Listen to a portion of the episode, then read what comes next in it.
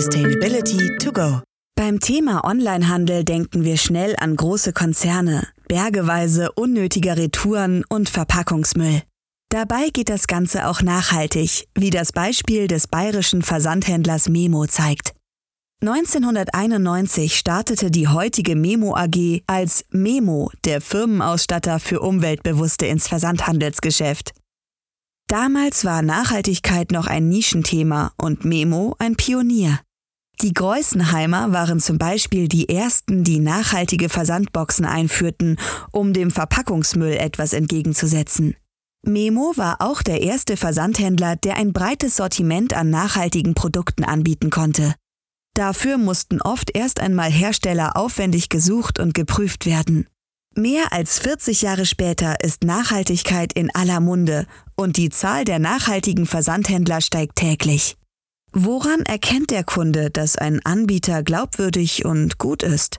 Was unterscheidet hellgrüne von dunkelgrünen Anbietern und warum setzt Memo gerade in Zeiten von Digitalisierung und KI weiterhin auf das gute alte persönliche Gespräch?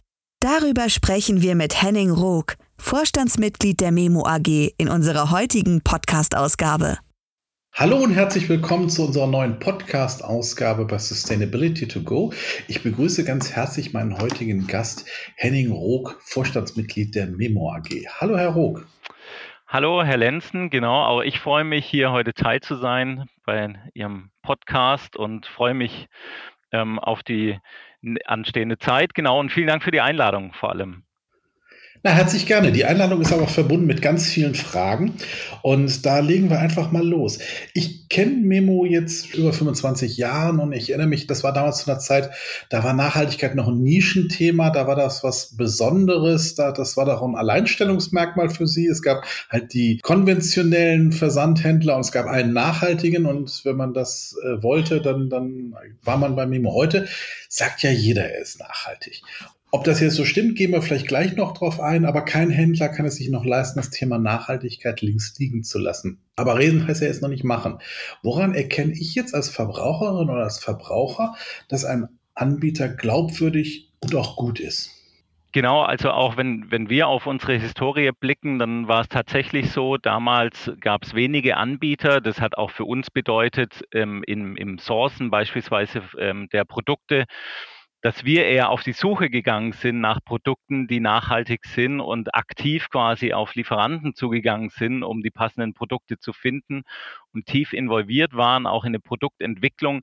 Das hat sich wirklich ähm, komplett gedreht. Mittlerweile ist es quasi eher unsere Aufgabe, die Spreu vom Weizen zu trennen und viele kommen mit ihren Produkten auf uns zu, sind sozusagen in ihrer ähm, Nachhaltigkeit oder fühlen sich in ihrer Nachhaltigkeit bestätigt und gleichzeitig ist da unsere Aufgabe, ähm, so unseren Prüfungsprozess durchzugehen und das ist auch so, wie wir es sehen und das auch den Verbrauchern bieten, wenn wir wir gehen immer von der Produktebene aus, vom einzelnen Produkt. Das ist relativ simpel. Bei uns auf, in den Online-Shops sieht man an dem Produkt, da haben wir so einen dreistufigen Kommunikationsweg. Auf dem ersten Blick sieht man kleine Icons und Siegel, die so die Nachhaltigkeit herausstellen. Dann bekommt man weiterführende Informationen über Texte und im Prinzip bei jedem Produkt auch einen Nachhaltigkeitstext, der nochmal unterstreicht, ähm, für was diese Produkte stehen. Und im Prinzip schaffen wir es, in, und auf der Produktebene unseren kompletten Listungsprozess auch darzustellen. Ein Produkt, was bei uns gelistet wird, ähm, wird anhand Beschaffungskriterien durchgeführt. Früher war das alles nicht digital, das war noch ähm, händisch auszufüllen. Dann hat ein Lieferant so ein 16-seitiges Pamphlet bekommen, hat erstmal gestöhnt ähm, über die Fragen, die wir gestellt haben, die natürlich tiefgehend waren. Mittlerweile ist das alles digitalisiert. Und gleichzeitig ist das auch unsere transparente Kommunikation in Richtung unserer Verbraucher und unserer Kunden, die wir eben bieten. Und das ist auch die Stärke von Memo. Das heißt, man kann bei uns mit gutem Gefühl und mit gutem Gewissen einkaufen, weil diese, diese Prüfung vorher stattgefunden hat. Und das kann man vielleicht noch ergänzen. Ähm, dass wir Memo für Nachhaltigkeit steht. Wir sind in der Bubble und ich glaube, das ist so das, was immer durchkommt, sind wir bekannt. Da sind wir auch für unsere Öko-Pionärstätigkeit be bekannt. Und gleichzeitig ist eben die Herausforderung, so in eine breite Masse der Verbraucher zu gehen. Ich habe das auf der Website natürlich gesehen, dass, da gibt es so Siegel und, und es gibt auch so Best-in-Class-Ansätze. Das ist natürlich, wer, wer sich jetzt in Nachhaltigkeit auskennt, für den ist das äh, eine sehr, sehr gute Möglichkeit, das sich auch zu orientieren, auch eine Wertschätzung zu haben. Viele Kunden kennen sich aber jetzt natürlich nicht so aus und ähm, ein Stück weit machen sie sich damit ja natürlich auch ihr Sortiment kleiner, ne? wenn sie sagen, ich will immer nur die besten Produkte oder die nachhaltigsten Produkte haben. Und es gibt ja auch viele andere Produkte, die vielleicht auch äh, sich gut verkaufen ließen. Absolut, ja. Also vielleicht ein Punkt zum Thema Siegel. Ich glaube, was man nicht unterschätzen darf, ist der Bekanntheitsgrad gewisser Siegel, auch gewisser Nachhaltigkeitssiegel. Der ist relativ hoch der Gap zwischen, ich kenne ein Siegel und ähm, es dient für mich als Kaufentscheidung, der ist noch zu groß und der müsste, müsste mehr und mehr geschlossen werden das steht außer Frage, wenn wir sagen würden, ähm, uns ist es erstmal egal, welches Produkt wir vorne reinkommt und wir nach quasi durchreichen in, den, in Richtung unserer Kunden, ähm, könnten wir ein Vielfaches an Kunden gewinnen und den Kundenkreis natürlich vergrößern. Gleichzeitig macht es ja irgendwie auch keinen Sinn, unser Geschäftsmodell zu hinterfragen beziehungsweise unser Geschäftsmodell über Bord zu werfen, weil das ist genau das, wo wir uns sehen.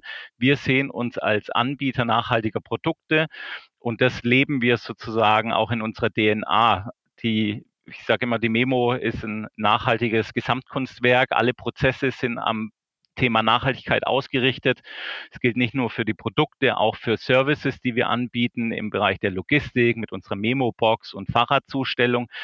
Das sind Mehraufwände, die wir betreiben. Das steht außer Frage.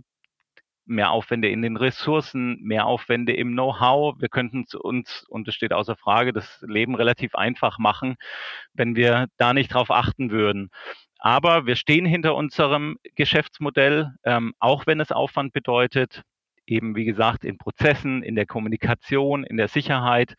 Und ähm, genau die Frage ist eher für uns, ähm, das haben wir auch als Mission definiert, wie erreichen wir oder wie schaffen wir es, dass 2030 alle Menschen, die in Deutschland nachhaltig leben möchten, die Memo AG kennen. Und das heißt, wir kommen weg von, wir machen uns den Kundenkreis künstlich klein hin zu, wie erreichen wir viele Kunden mit unserem nachhaltigen Portfolio und mit unseren nachhaltigen Dienstleistungen. Jetzt standen Sie vor mehreren Jahrzehnten, wie wir anfangs ja besprochen haben, im Grunde allein auf der Wiese als, als nachhaltiger Akteur. Heute sind ja viel mehr Anbieter da, die auch auf die eine oder andere Art einen guten Job machen. Also das, das will, sollen wir ja alle gar nicht in Abrede stellen. Und sie möchten, wie Sie gerade sagten, natürlich mehr Kunden erreichen. Ähm, da, da werden sie auch um diese Kunden und diese Kundschaft auch ein Stück weit mit anderen buhlen. Was unterscheidet aus Ihrer Sicht jetzt, sage ich jetzt mal, hellgrüne von dunkelgrünen und pseudogrünen Anbieter? Also von der PR und vom Marketing sind die alle gut. Absolut, ja. Und ähm, viele andere Unternehmen können mit einem deutlich anderen Marketingbudget ähm, agieren, als wir das vielleicht tun. Gleichzeitig, und das finde ich auch wichtig an der Stelle, ich würde mal die pseudo-grünen Anbieter ausklammern. Das ist quasi Greenwashing. Ähm, das nehme ich mal raus aus der Betrachtung. Wenn man hellgrün und dunkelgrün reinwirft, dann würde ich erstmal sagen, grundsätzlich ist es wichtig und das ist auch unsere volle Überzeugung, dass alle, die etwas tun, auch eine, ähm, eine Relevanz haben und auch quasi dafür sorgen, dass gesellschaftlich ein Verständnis für verantwortungsvollen Konsum geschaffen wird. Von daher würde ich auch jeden, der auch, ich sag mal, aktuell in einem hellgrünen Ansatz erstmal ist, ähm, da nicht ausklammern, sondern ich finde es wichtig, dass jeder etwas dazu tut. Gleichzeitig ähm, ist es für uns immer wichtig zu zeigen, auch nach außen zu zeigen, ähm, das sind nicht nur leere Worthülsen, die wir hier betreiben, sondern wir klinken uns aktiv ein. Wir sind in verschiedenen Gremien aktiv. Wir arbeiten eng mit Siegelgebern zusammen und können hier auch ähm, sozusagen in Kooperationen denken. Und das ist, glaube ich, an der Stelle vor allem wichtig, auch zu zeigen, dass man transparent und ehrlich kommuniziert und auch seine Geschäftsprozesse ehrlich und transparent kommuniziert. Und das tun wir zum einen natürlich über eine Nachhaltigkeitsberichterstattung und gleichzeitig aber auch über ähm, zum Beispiel unsere memoworld.de, wo wir relativ offen über unseren Listungsprozess informieren, über unsere Logistikleistungen informieren und ähm, glaube, das ist vor allem, wer möchte, äh, wer sich informieren möchte über Unternehmen, der kann das und der findet auch die passenden Informationen, die Herausforderungen, das sehen wir auch für uns. Wie kriegen wir es hin, die Dinge einfach und präzise zu formulieren? Und das ist auch, muss ich auch kritisch ähm, hinterfragen. Da tun wir uns noch schwer, weil wir immer in so einem wissenschaftlichen Kontext sind.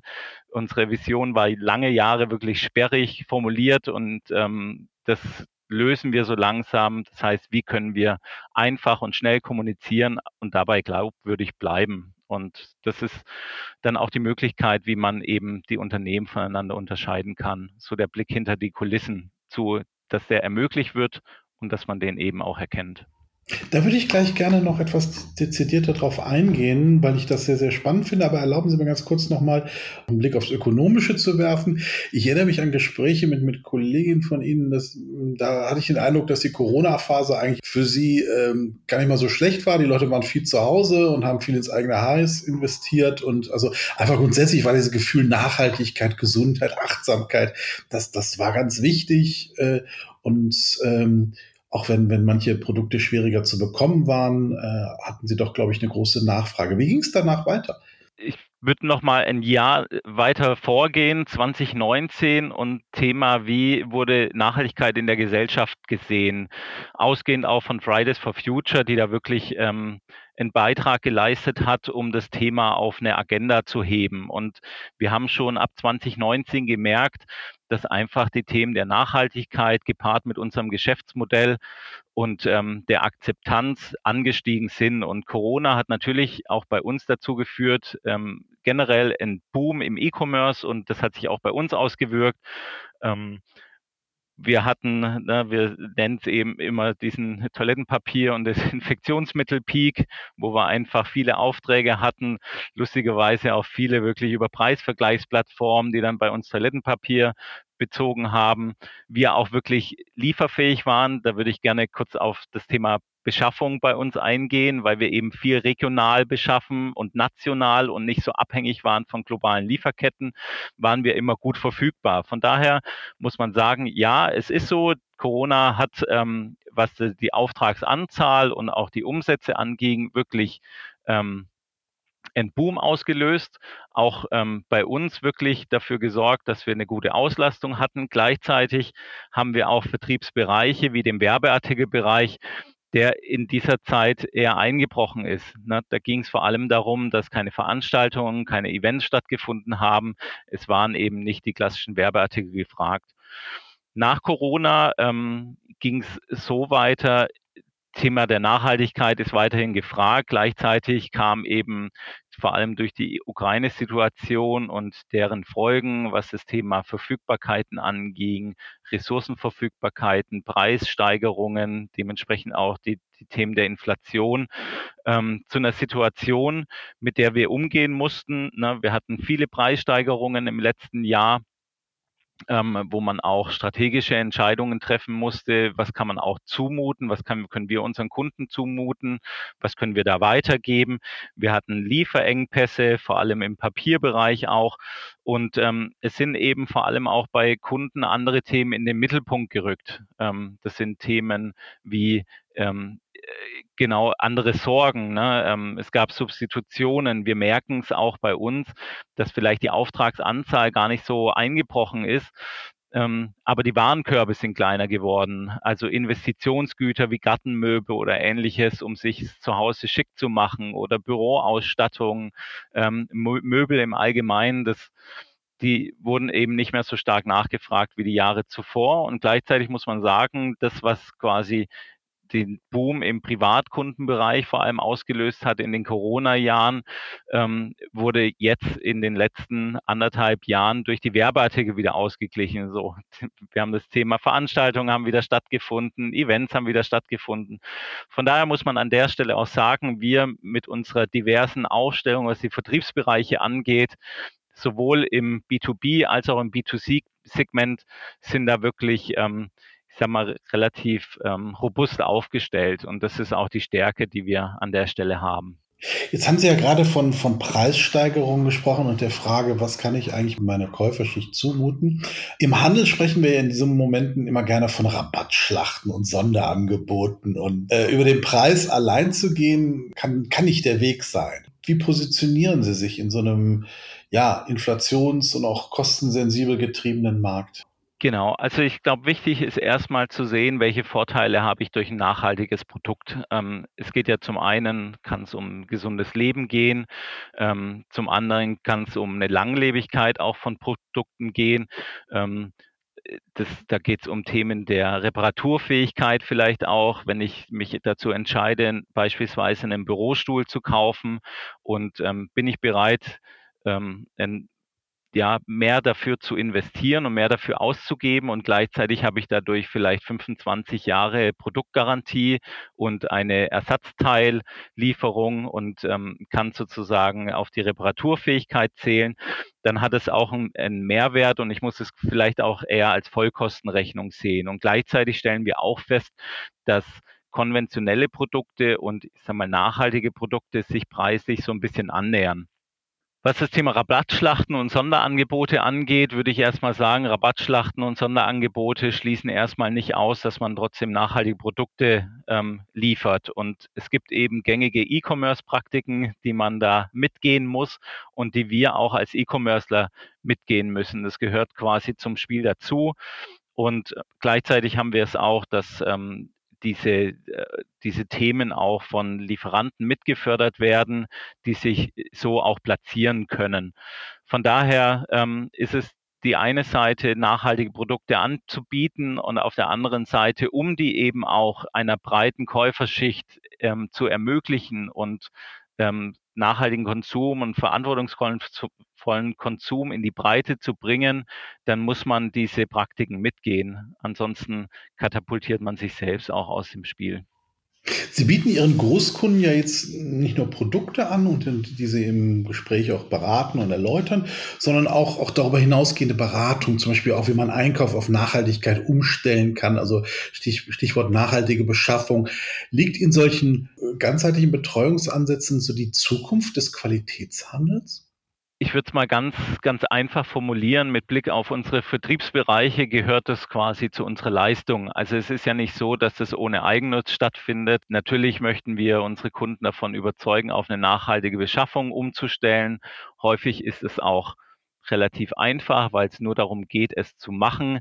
Ähm, preislich liegt man nicht immer weit entfernt von konventionellen Anbietern. Und ähm, natürlich gehört es bei uns dazu, Überzeugungsarbeiten zu leisten, auch unsere Produkte, also Memo und unsere Produkte persönlich vorzustellen. Und wir für uns sehen das auch als Qualität, die wir anbieten und werden da auch in Zukunft darauf setzen, dass wir eben eine persönliche Ansprechpartner haben, im persönlichen Kontakt genau auch unsere Kunden oder potenziellen Kunden bei einer Umstellung auf eine nachhaltige Beschaffung da unterstützen. Da geht es darum, aufzuklären, ähm, was ist der Unterschied zwischen einem Recyclingpapier und vielleicht einem Frischfaserpapier. Ist es in der Leistungsfähigkeit ähnlich?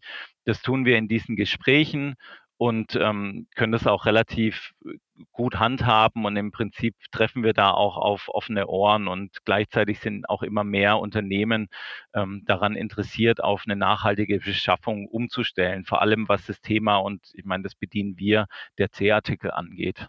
Jetzt komme ich zum Abschluss nochmal auf den, den Aspekt äh, zurück, den wir am Eingang besprochen haben. Sie haben ja unheimlich toll und äh, gut dargestellt, was für eine Riesenmühe sie sich geben, um, um Produkte einfach auch zu prüfen, auch über Siegel äh, sich anzuschauen und dass das halt auch vernünftige Sachen sind. Das ist aber so, dass das, sage ich jetzt mal, eine gute Zertifizierung aufwendig und teuer ist. Nicht? Und, und auch um, wirklich viel Arbeit, 16 Seiten sagten sie früher. Äh, heute ist es wahrscheinlich online, wäre es wahrscheinlich sogar noch mal mehr, fühlt sich wahrscheinlich aber nur anders an. Aber daneben gibt es ja aber auch so, so Marketing-Siegel, die kauft man sich und da ist da nichts dahinter. Und jetzt bin ich wieder meiner Kundenklientel am Anfang, die, die vielleicht noch gar nicht so in dieser Nachhaltigkeitsbubble drinsteckt und die wir sie ja auch ansprechen möchten.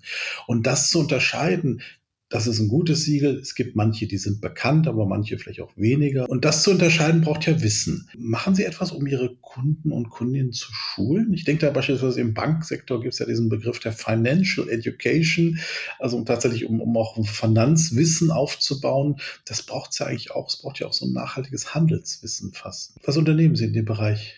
Absolut. Also generell, was das Thema Marketingzertifikate angeht, ähm, diese hinterfragen wir stark und ähm, auch solche werden von uns dann intern geprüft und in der Regel abgelehnt, beziehungsweise wir lehnen diese ab. Ähm, weil, und es kommt auch dazu, wir auch selbst keinen Siegeldschungel bei uns in der Kommunikation haben möchten und bei uns auf der Seite. Ähm, von daher erkennt man bei uns vor allem am Produkt, ähm, welche, welche Siegel trägt dieses Produkt und für was stehen diese Siegel. Da gibt es Informationstexte. Genau, aber die Frage ist ja immer, das betrifft nur die Kunden, die wirklich bei uns im Shop sind und auf einem bestimmten Produkt, die werden darüber aufgeklärt. Was machen wir darüber hinaus? Ich glaube, wichtig an der Stelle ist einfach die Transparenz zu zeigen, auch ähm, diese Themen in Bildungsprojekte zu bringen.